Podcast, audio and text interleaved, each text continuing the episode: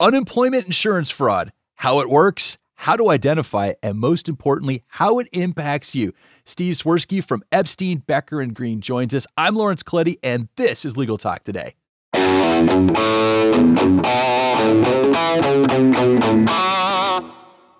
Welcome back, listeners. Thank you for tuning in and being here with us. We're going to jump right into our episode, but first, got to thank our sponsor, Nota. They're powered by M&T Bank because you went to law school to be a lawyer, not an accountant. That's 100% right, by the way.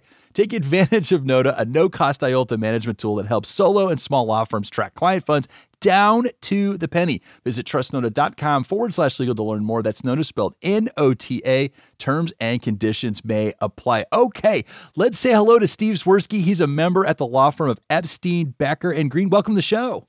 Hey, thank you very much. Pleasure to be here. Absolutely. Thank you for uh, jumping on with us. You know, Steve, you wrote this article that I read at your law firm. It was titled Unemployment Insurance Fraud U.S. Department of Labor Launches New Online Resource for victims. Apparently, from what you're uh, what you put in your piece there, that there's a growing trend of unemployment insurance fraud going on in the country right now. So, can you tell us what's feeding that, and then give us an idea about the scale of this fraud? Absolutely. One of the things that um, the pandemic with COVID brought about was a lot of greater volume of unemployment insurance claims that had previously been the case Plus, the initial Payroll Protection Act provided additional funds for unemployment insurance. The result of that, or a byproduct, has been a large number of employees who've been filing, filing for unemployment insurance claims, uh, particularly last year when the pandemic first started and the shutdowns started, and uh, a criminal element that has been taking advantage of this. States like New York, for example, that traditionally uh, processed an unemployment insurance claim before they would uh, begin paying benefits, relaxed their rules and began paying virtually immediately, even before they heard back from employers. And what in early March, according to the New York State Department of Labor, this, the which is the agency that administers unemployment in New York, they had identified more than 500,000 fraudulent unemployment insurance claims, and they had estimated that they had paid out benefits uh, on those claims of approximately five and a half billion dollars. Uh, similarly, in California, officials there um, have identified at least 11.4 billion dollars in fraudulent unemployment insurance claims, and they've stated that they suspect that there may be an additional 20 billion that has been paid out in California alone. This is not limited to those states. This really is across the country. Wow, so big problem uh, fed in part by the vulnerability of the urgency to get these funds out. Wow, that's that's really interesting. So let me ask you this: so just the function of this fraud to kind of explain how it works. You know, so how does the fraud work? What specifically is stolen, and then who are the victims when this fraud occurs? Well, the victims are everybody. The victims include individuals whose uh, information has been stolen. Typically, it's information that's on the dark web from prior data breaches, uh, data thefts. It is taxpayers because a great percentage of the amounts that are being paid out on these fraudulent unemployment insurance claims are coming from tax dollars or government money, and employers who are being billed in many instances for the amounts that are being charged to their experience ratings on claims that were filed not by employees who were laid off or terminated, but by criminals using the identities, you know, so the names, the, the social security numbers, uh, addresses, and other personal information of employees. The claims are being filed not just in the names of people who actually were laid off or terminated, but many of these claims are being filed in the names of employees who haven't missed a day of work since COVID started. So it sounds like both employer and employee are impacted by this, Steve. And so, what signs can they be looking for to determine that there's a possible fraud that's been committed? So, employees should look for notices from the State Department of Labor, from the Unemployment Insurance Division, telling them that a claim was filed in their name or that benefits are being paid out, or something else that suggests that their name and information are being used for unemployment purposes. That's a red flag. Employers receive notices from the state anytime a claim is filed. So they should be tracking the claims that come in to see whether they align with people who have separated from employment or had significant reductions in hours who may qualify for benefit. Employers should also be looking at the quarterly statements that they receive from the state departments of labor that will essentially be the employer's bill for that quarter and see if they vary significantly from what the employers receive in a typical quarter.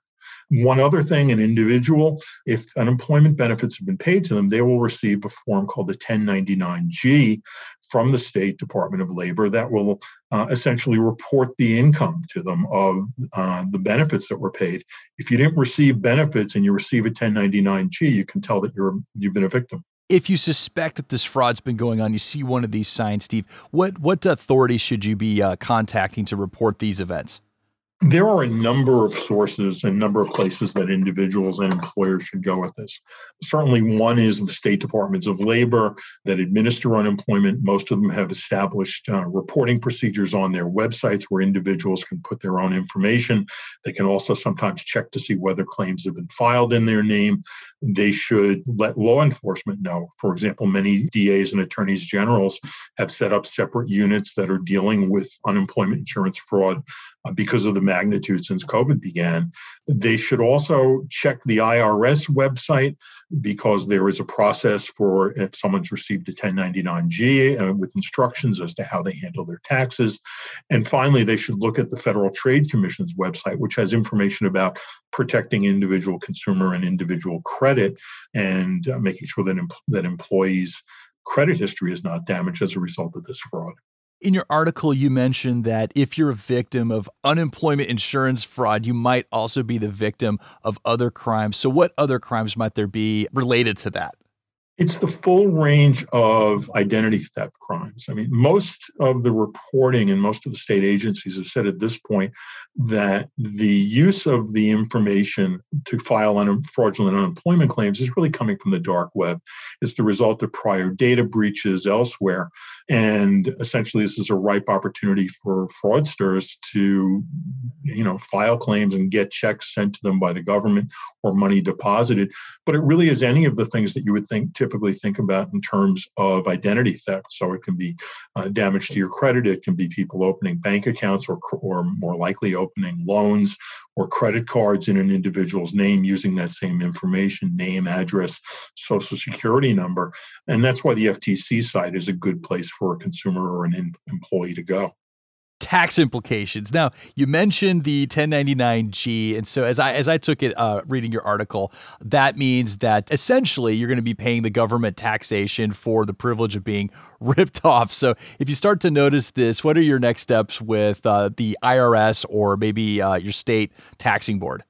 So it, it is a great question, and it's it's something that has been evolving uh, very quickly. And when the Department of Labor, uh, USDOL, established its website at the end of March, one of the key things it put on there was advice about what for people to do with uh, the tax issues.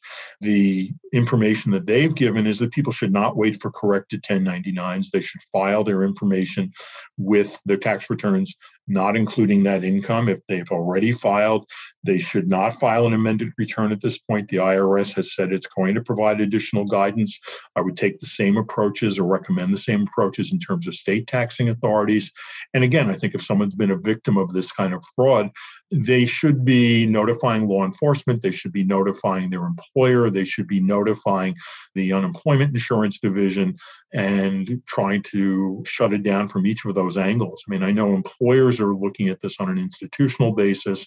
Employers are trying to get this information to employees so they have some heads up about what may be coming and how to deal with it. All right, now I want to close it out just talking about the nature of this crime. So I'm thinking felony here, but uh, it seems like it has a federal component, a state component. And so I guess, Steve, what kind of crime is this? So I'm not a criminal lawyer. I'm a labor and employment lawyer, but I will tell you I've had more exposure to unemployment in the last 14 months than in the past 40 years. It is a crime on, as you said, the federal level and the state level. It is fraud, it is theft, it is count, uh, counterfeiting in some cases, and we've seen, uh, you know, state, local, state and local law enforcement looking at it. We know that it's being looked at on the federal level because these fraud schemes are typically nationwide and often international in scope. So basically, it's a serious offense. Oh, very. All right. And, and, it certainly is a, is a it's a it's not a victimless offense by any means either. Well, Steve, thanks for being here. I really enjoyed our conversation today. That was my pleasure. I look forward to speaking with you about this again. Hopefully, uh, this gets under control, but it is something that is continuing to, to spiral at this point. Thank you, listeners, for tuning in and making the show part of your day. Much, much appreciated. One more thank you to our sponsor, Nota. You can find them at trustnota.com forward slash legal. That's Nota spelled N O T A. And last but never, never, never least, thank you to our team producer, Molly McDonough, and our LTN audio crew. They're the best. This has been Legal Talk Today. I'm Lawrence Colletti. Have a great day, everybody.